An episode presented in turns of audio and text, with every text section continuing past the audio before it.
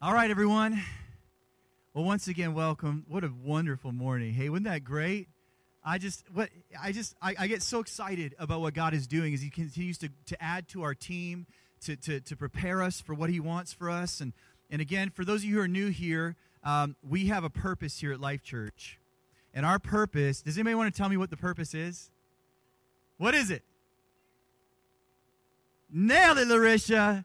We are here to care for and bring people to Jesus. That is our heart. That is our passion. That is our mandate. That is our drive. That is what we believe God has called us to do. Because, quite frankly, Life Church, we don't save people. We can't come up with a good enough system to, to, to, to free people, but we serve a God who can save. Amen. And we know a God who has the way and has made a way for us and has made a way for people to come to Him today. And so this morning, we've been um, going through a series called A Walk with Jesus, and we've spent five weeks talking about a relationship with Jesus and exploring the idea of a relationship with Jesus through the five senses. And we went through uh, the different senses the, the sense of smell, the sense of, uh, sense of taste, the, uh, the sense of touch. We talked about the sense of sight, and we talked about the sense of hearing. You know, what does God's voice sound like? It sounds like what He wrote, right? We talked about that. And we, we talked about these ideas of connecting to Jesus, and we, we kind of put the, the, the, the, sermon series through the lens of Philippians chapter 3. And if I were just, it's up there, but I'm just going to paraphrase. I'm going to, I'm going to drop it down to verse 10 where Paul says this that sorry, that I may know him and the power of his resurrection and the fellowship of his suffering being conformed to his death. And that's that's the cry of our heart. That's what we're after. Is how can we know Jesus in such a way that we can represent him to the world around us? Amen. You know, you can you can know somebody. How many you can know people and you can represent them to the world around you? If you get to know somebody really well, you can start to sound like them. You can take on the cadence and rhythm of their speech. You can begin to, to sound like the way that they would say it. Oh, this is how they would say this. This is how they would do this. And, and this morning, what I felt the Holy Spirit leading on my heart to do is, is to continue this series and kind of riff off of it and explore a little bit deeper the personality of Jesus Christ. If we could say, well, that's just like what Jesus would do, wouldn't that help us then to reflect him better in the world around us? And so we're going to be exploring some of the stories surrounding Jesus over the next few weeks as we lead up to Easter. We're going to be exploring a few of the stories. We're actually releasing a few other people to speak on this subject. So um, next week, you're going to get to hear from Pastor Mike. It's going to be awesome. Uh, we got Elio DeLima is going to be speaking one day. It's going to be incredible. We're starting to release some new preachers. Come on, this is good. But today, you get to hear from me. So, if you have your Bibles, turn with me to the book of John. We're going to read our text today. I'm going to make some comments about our subject today, and then we're going to address the text at the end of those comments. And I've got simply three thoughts for you today. Y'all with me? Okay, here we go. John chapter 8, verses 2 through 11. Now, early in the morning, he came again into the temple, and all the people came to him, and he sat down and taught them. Then the scribes and Pharisees brought to him a woman caught in the act of adultery.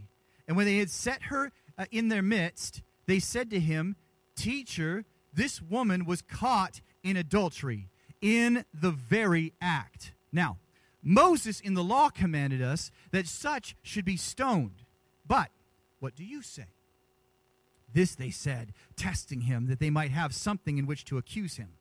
But Jesus, he's smarter than that. He stooped down and wrote on the ground with his finger as though he did not hear. So they continued asking him.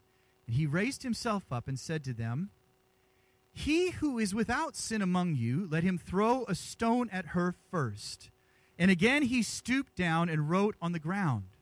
Then those who heard it, being convicted by their conscience, went out one by one, beginning with the oldest even to the last. And Jesus was left alone, and the woman standing in the midst. When Jesus had raised himself up and saw no one but the woman, he said to her, Woman, where are those accusers of yours? Has no one condemned you? And she said, No one, Lord. And Jesus said to her, Neither do I condemn you. Go and sin no more. This morning, church, we're going to be talking about the subject of His compassion. Of His compassion. Let's pray. Heavenly Father, we thank you that your presence is here. We thank you that your word promises that where two or three are gathered, there I am also in their midst. And so, Lord God, we know that you are here with us now. And we pray that as the word of God goes forth, God, it would not return void, but it would, it would accomplish what it is set out to do. God, I pray that you would use these lips of mine, Lord God, to speak your word with authority and anointing, Lord Jesus, that will go deep into our hearts. And I pray that not one person would leave this place the, uh, the same, but we would all be changed by your word and by your presence this morning. We ask these things now in Jesus' mighty name. And everybody said, Amen. So this morning we are talking about Jesus through his compassion. And when we talk about the idea of compassion, there are a number of different places throughout the Gospels where it highlights the fact that Jesus felt compassion towards people. And whenever you think of the word compassion, I want you to think about the word action. Somebody say action. Compassion leads throughout the scriptures to action. This is uh, a kind of uh, uh, uh rhythmic, uh, or pardon me, this is echoed through the idea from Merriam Webster's dictionary, where it defines compassion as sympathetic consciousness of others' distress together with a desire to alleviate it. And I'm going to read that again sympathetic consciousness of others' distress together with the desire to alleviate it. And one of the uh, ways to understand this idea of compassion is to contrast it with the idea of empathy. Now, although compassion and empathy both refer to a caring response to someone else's distress, empathy refers to an active sharing of an emotion in, in another person. Whereas compassion adds to that emotional experience a desire to alleviate the person's distress. Let me, let me show you what I mean. Um, I'm, okay, this is what I'm going to do. I'm going to have my wife just stand here. She's not going to do any acting. She's not going to do anything. She's just going to stand right here for just a moment, okay? So let's imagine for a moment that my wife has just had the workout of her life. And and today was leg day. Okay? And she went hard at the gym. And her legs are just like rubber. And I say, Hey, Ton, could you come up on the stage with me and just help share something? And she gets to the stage and she's like, Oh, man, my legs are hurting so bad. I just, oh man, it hurts right here, and it hurts right here, and it hurts down here. And I'm up here going, oh, babe, so it hurts here, and it hurts here, and it hurts down here. Yeah, I feel that, babe. I feel that. All right, we'll try and come up on the stage. And she's like, ugh, ugh, ugh, trying to get her legs up here. And I just stand here going, babe, I feel that, honey. I feel that. That's called empathy. How many know that I am not going to be in good books when I get home with empathy? Right? I'm in trouble. But compassion is, oh, it hurts here, it hurts here, it hurts here. Give me your hand. Let's go. That's the picture. You can go sit down, babe. Thank you. That's the picture. Give her a hand, guys. That's the picture of compassion. It's not just understanding or empathizing with somebody's pain, but it's stepping out to, to, do something about it. And whenever the Bible mentions that Jesus had compassion throughout the Gospels, it's always followed up with some sort of action or a call to action. Because compassion is not simply empathy or caring for others' feelings, but it's also having a desire and a willingness to step in and do something about it. Okay? So let me give you some examples of what this looked like in Jesus' ministry. In, in Matthew, I'm not going to read all these passages in the interest of time, so you are welcome to write them down and then take them home with you. Matthew 9, 35 through 38, Jesus has compassion. He's ministering to the multitudes. And then it says, when he saw, I'm going to read this one, the multitude, he was moved with compassion because they were weary and scattered like a sheep having no shepherd. And so then he turned to his disciples and said, Truly the harvest is plentiful, but the laborers are few. Therefore, pray the Lord of the harvest to send out laborers into the harvest. In other words, there was, um, there was uh, chaos, there was um, uh, uh, just randomness as people were walking around and they were feeling lost. And he could see this and he said, Listen, we got to do something about it. Let's pray that God will send people and shepherds into this group so that they can have leaders to help them to know how to, how to live their lives. So Jesus' compassion led to prayer for purpose and direction for lost souls. In Matthew 20, 34 and Mark 1, 41, it says that he has compassion on somebody and then he touched them and they were healed. So, in that sense, Jesus' compassion, the action was healing. In Matthew 15, 32, um, Jesus, this is, we read this story a few weeks back, where Jesus um, is out in the wilderness with over 5,000 men and maybe about 15,000 people, and he sees them that they're hungry and he has compassion on them. The Bible says he's moved with compassion for them. I have compassion on the multitude, and because of that, hunger was satisfied. Right? So there was compassion that led to action.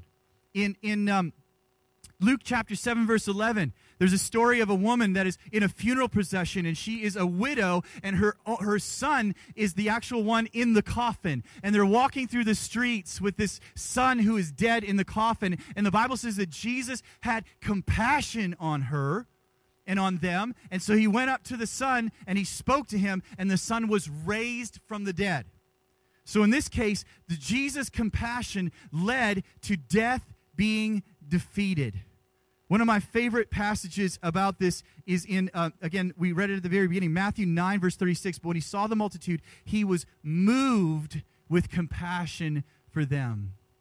When the Bible says that Jesus, our Savior, has compassion, he is moved to action. Yes? Are you with me? This is our God. This is our Savior. That sounds just like Jesus, doesn't it?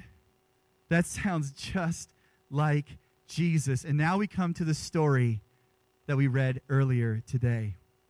And although the story that we read doesn't mention the word compassion, we can see his compassion in action with the way that he responds to this woman. Now, let's just review briefly here. Remember what has happened. There is a woman who has been caught in the very act of adultery the Pharisees find this woman, and their first thought is, aha, now we've got him. And they take this woman and they drag her out in front of Jesus and they throw her down at his feet.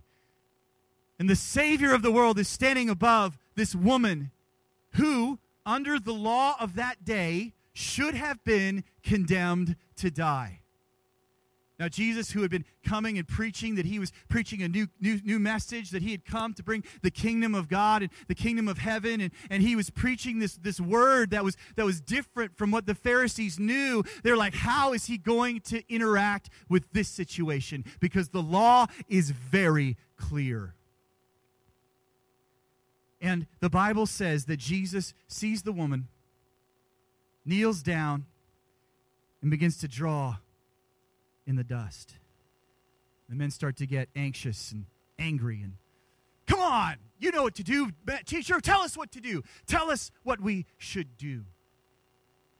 And Jesus looks up, and at this point, we don't know if he's addressed this woman at all, if he's looked at her. It doesn't say that he has, but he addresses the men that are surrounding her. And he says something so profound. He says, The one without sin, you cast the first stone. And that word must have gone deep directly into their hearts. And they began to feel the conviction of their sin and the weight of that, and their, their conscience began to bother them. And the Bible tells us that starting with the oldest and all the way down, they dropped their stones and walked away. And so there was a woman who was tattered and broken and shamed, horrified, expecting the worst at the feet of Jesus. And he says, Woman, where are your accusers? She looks around. There are none. And Jesus, the only one who had the right in that moment, because the Bible tells us that he was tempted in all things, yet without sin, the only one who had the right at that moment to fulfill that law based on that standard, said, Neither do I condemn you. And then he says to us something that is so powerful that tells us a little bit of insight, gives a little bit of insight into what this compassion actually looks like. And he says this Neither do I condemn you. Go and sin no more. And I want to tell you this morning, church, there's three things that I pick up about Jesus' compassion from this story this morning. I'm going to share them with you right now. Are you with me? Okay, number one. Here's the first thing Jesus' compassion reveals a motivation to forgive and restore, not a motivation to condemn. When the Pharisees brought the woman to Jesus, it was like they were giddy with the prospect that they might be able to pick up a rock and throw it at her. Oh, we did it. We caught somebody in the very act. Now we have a right to do something about it because they felt that their role was to find sinners and punish them. That was what they felt that they were there to do. We are the upholders of the law. We are here to make sure that it's carried through. And so they were they're practically like, ah, yes, finally, we get a chance. We caught somebody right there. There's no getting away with it. You were caught red-handed. We got you. You are done, kaput, over. It is finished. But here's what we hear about Jesus John 3, verse 17 tells us, For God did not send his Son into the world to condemn the world, but that the world through him might be saved. Church, he is the only faultless judge. He is the only one who has the opportunity in that moment to rightfully throw that stone, and yet he chooses to have compassion to forgive and to restore this woman. And I don't know where you're at today in your life. I don't know where you're coming from, but maybe you've come here today feeling so weighted down by condemnation. There's no getting away with it. It happened. I made a mistake. I messed up. Whatever that thing might be. And I want to tell you today about our Savior who is moved with compassion. And when he had the opportunity to condemn and to tear down, he took that moment to restore. And one of my favorite sayings that you'll hear me say all the time is that God's glory is revealed in restoration. Not in how well he condemns and pushes down, but we see his glory in the way that he restores sinners back to righteousness. The Bible tells us that he became sin that we might become the righteousness of God in Christ. This is good news. This means that even if we come in today like this woman and we were caught red handed, it is done, we, we messed up, we lied, whatever it is that we did, Jesus is there to forgive and restore. Amen? Now, I think the early church fathers might have gotten nervous about this story because there was actually some controversy around the actual passage um, because some might have thought there's too much grace here. Here's the second thing we understand about Jesus' compassion, and it's with that powerful statement that he makes at the end. And that is this Jesus' compassion was intolerant. You're like, huh? Jesus' compassion should not be confused with tolerance. In fact, it seems to be the opposite of tolerance in that Jesus would not tolerate sickness when he had compassion. Jesus would not tolerate confusion and chaos when he had compassion. Jesus would not tolerate hunger when he had compassion. He would not tolerate death. And in the case of the woman caught in the act of adultery, he was not tolerating adultery. John chapter 8, verse 11 says this And Jesus said to her, Neither do I condemn you. Go and sin no more. And I think the person who says this the most beautifully of anybody that I studied was William Barclay. And so I want to read you this quote from him regarding this moment because I think it is so powerful for us today. Jesus confronted this woman with the challenge of a sinless life. He did not say, It's all right. Don't worry. Just go on doing what you're doing. He said, It's all wrong. Now go out and fight. Change your life from top to bottom and go and sin no more. Here was no easy forgiveness. Here was a challenge which pointed a sinner to heights of goodness which she had never dreamed. Jesus confronts the bad life with the challenge of the good. See, not only does God, Jesus, restore righteousness, but he challenges her to go out and, and step up and become a better version of herself. This is also the gospel that God can save you, that God can heal you, that God can restore you, and that God can set your feet on a path that you had never even imagined. Come on, He is a restorer. That's who our God is, and His glory is revealed in restoration. Did you hear that, church? Amen. Amen. And now, number three. I told you this was going to be a quick message. You guys are doing great. Here's the last thing Jesus' compassion communicates to us that there is hope.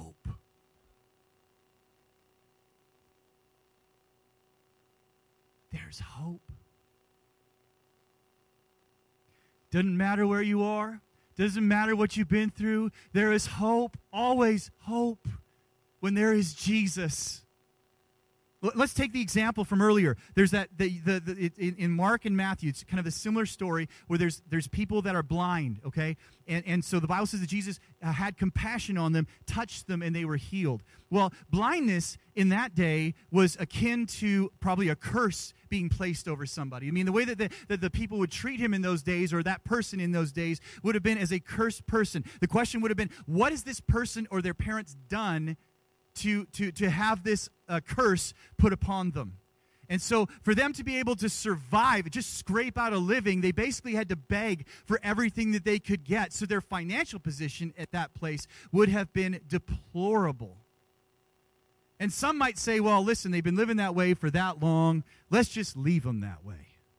But not Jesus. His compassion moves him to action, and there is saving, and there's healing, and, and these people are restored. And what he's telling him is there is hope for your life. Doesn't matter what you've been through. Doesn't matter your financial position. Doesn't matter what you've been facing in your life. Doesn't matter the, the words that have been spoken over you. I have hope for you. And that's a word for somebody here today. Lamentations 321 says this This I recall to my mind, and therefore I have hope. Through the Lord's mercy, we are not consumed because his compassions fail not. They are new every morning. Great is your faithfulness. The Lord is my portion, says my soul. Therefore, I have hope in him. Come on, church. It's not over. I don't know where you come at come here this morning from. I don't know what you're facing in your life, but the word of the Lord for you today is it is not over because we serve the Savior of the universe. It is not over because Jesus is here. Because he is compassionate towards you and he is willing to take action if you would just reach out towards him and respond in faith. Are you stuck in a mistake? Are you stuck in a moment? Jesus' compassion tells us that we should not give up. Galatians 6 9, and let us not grow weary while doing good, for in due season we shall reap if we do not lose heart. Second Corinthians 4 verses 1, 8 and 9 says, Therefore we have this ministry as we have received mercy, we do not lose heart. We are hard pressed on every side, yet not crushed. We are perplexed, but not in despair, persecuted, not forsaken, struck down, but not destroyed. Church, as long as there is Jesus, there is hope. Amen? As long as there is Jesus, there is hope. We serve a God of compassion. And as I conclude the message this morning, I'm going to end off with a thought. See if we can tie it together here. This is the thought Jesus' compassion was revealed in grace and truth. And here's what it says in John chapter 1, verse 17. It says, For the law was given through Moses. Remember the law? Throw the stones, right? Was given through Moses. But grace and truth came through Jesus Christ. Remember grace and truth? I don't condemn you. It's grace. Now don't go don't do it again. Truth. Right? That's how Jesus ministered to her. Now listen to this. Jesus came ministering full of grace and truth. The only people he seemed to have a problem with were people who claimed their own righteousness. Remember the rich young ruler? Oh, I've got that all figured out. I can do that. Really? Okay.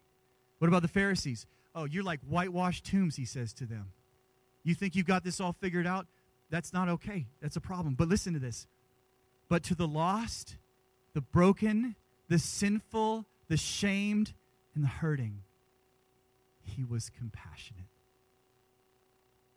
Jesus' compassion revealed itself in healing, in people being raised from the dead, in people being fed and nourishment, nourished, in forgiveness, and in a second chance say, What do I need to do to receive this compassion today? What you need to do is come to Him in humility and say, God, I can't do this on my own. I need you, Jesus. Would you please be compassionate to me? And if we confess our sins, the Bible tells us He is faithful and just to forgive us our sins and to cleanse us from all unrighteousness. What you don't want to do is come to Him and say, God, I think I got this all figured out.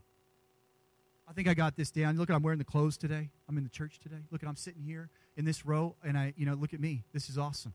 So, God, if you want to just like throw a little bit extra on me, I'm cool with that today. That's not the heart. The heart is Jesus. Here I am, broken, hurting, real, authentically in need of you. Would you come? and he was moved with compassion and was propelled to action. Amen. Ton, you want to come and pray for us? This is such a powerful word, and as I was sitting there, it's it's there are people here that need this word. I just feel it in my spirit. You need to know the compassion of your Heavenly Father. You need to feel the compassion of your Heavenly Father in your very being. Know it. And then you need to receive it. Let His grace wash over you.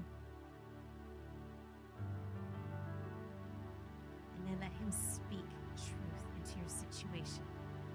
Let Him speak truth. And then there's an obedience that needs to follow. He's so good. He's so kind. It's His kindness that leads to our repentance. But then we do have responsibility, Lord, I'm sorry.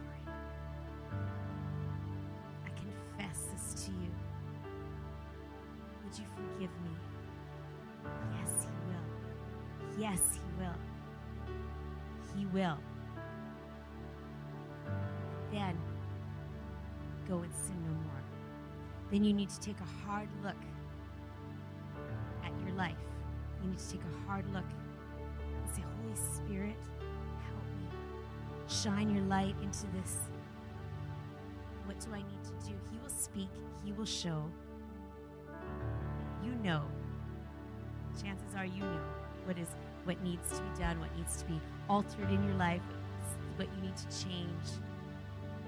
Obedience follows. He acts with compassion. I love that. I love that revelation of like his compassion. It, it, it results in an action. And then I want to add that our obedience to him our confession then, or our confession then leads to obedience. I want to follow you, Jesus. I want to change this way that I've been living. I want to live different. So I just want you, just where you're sitting right now, just to close your eyes. We're just going to respond to this word. And if you are really feeling this word, you can just reach out your hand and say, Lord, here I am. I receive your compassion. Lord Jesus, I thank you for every single person that is here, those that are listening online, Lord Jesus. God, may we know, really know the compassion of our Heavenly Father. Father, we come to you. We confess our sins this morning, Lord Jesus. We confess those things that we have done, Lord Jesus, that are not right, that are not um, are not the way we are supposed to live, Lord Jesus. Our sins, we know what they are. It may be attitudes, it might be gossip, it might be lying, it might be cheating, it might be, I don't know, there's so many things. Wrong attitudes that we're allowing to creep into our lives.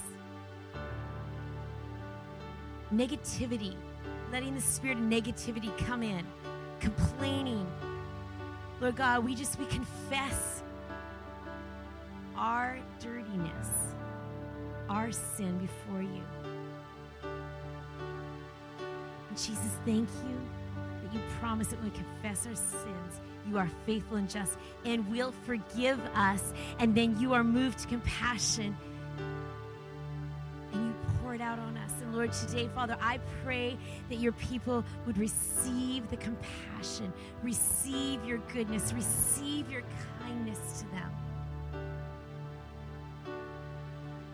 When we come with repentance, you respond. And Father, I pray that we would be a people. I ask that we would be a people, Lord Jesus, that would then turn after we repented and turn from our wicked ways and turn from the sin in our lives. And I pray that this morning, even, Lord Jesus, would be a marked moment in our lives, Lord Jesus, would be like, Lord, I do not want to continue in this way. Thank you for your forgiveness. Thank you for your mercy. Thank you for your grace, unmerited favor. Thank you, Lord Jesus. And now desire to do what is right. Father, I pray that you would stir a desire in us, Father, to turn, to change. Father, now we cannot do that on our own because we're not that good. so, Father, would you help us, Holy Spirit, our helper? Because we need you to turn. We need you to change the wickedness and the sin in our lives. We need you, Lord Jesus. So, Father, I ask for humbling in our hearts, oh Jesus, and we reach out to you, Lord Jesus, because we need you. And I know, I know, I firmly believe, Father, that you will come and you will walk with us and you will help us, and Holy Spirit will remind us. Uh, uh, uh, no, no, no, no. This is dangerous. Step away. Oh, that conversation's going to lead nowhere. Oh, that temptation there, that's going to that's going to open a door. We need to shut it down right now. Father, we thank you for the Holy Spirit that speaks. Help us to be so sensitive. This is living the life with you alongside. You're our helper. You want the best for us. And we can respond to that. So I pray, Father, for change. Father, we ask that you would change us, Lord God. Thank you for your compassion that fails not. Thank you for your grace.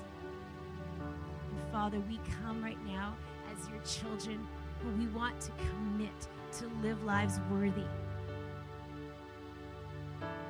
Live lives worthy of this love that you give to us and the grace that you continually bestow upon us. Thank you, thank you, thank you. May this be a marked moment in Jesus' name. This be a marked moment this morning. Just like the woman caught in the act of adultery, Lord God, And then Jesus said, Go. You're forgiven. I pray, Lord Jesus, right now, here in this place, online, Father, that people would hear that. You are forgiven.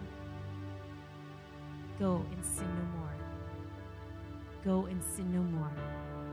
Thank you, Lord God. Thank you, Lord Jesus. Thank you for your word that is living and active, that speaks into our situations right now.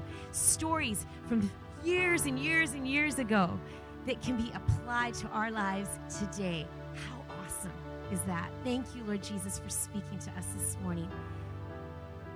Now we want to receive that work that out in our lives, Lord Jesus, this message. Thank you, Lord God. I pray that you would go with your people today, this week, into their workplaces, into their neighborhoods, into their family situations, into their relationships, Lord God. And you would go and be and close and near. And may we be sensitive to you, guiding us today and tomorrow and through this week. Bless your people in Jesus' mighty name. Amen. Amen. Amen.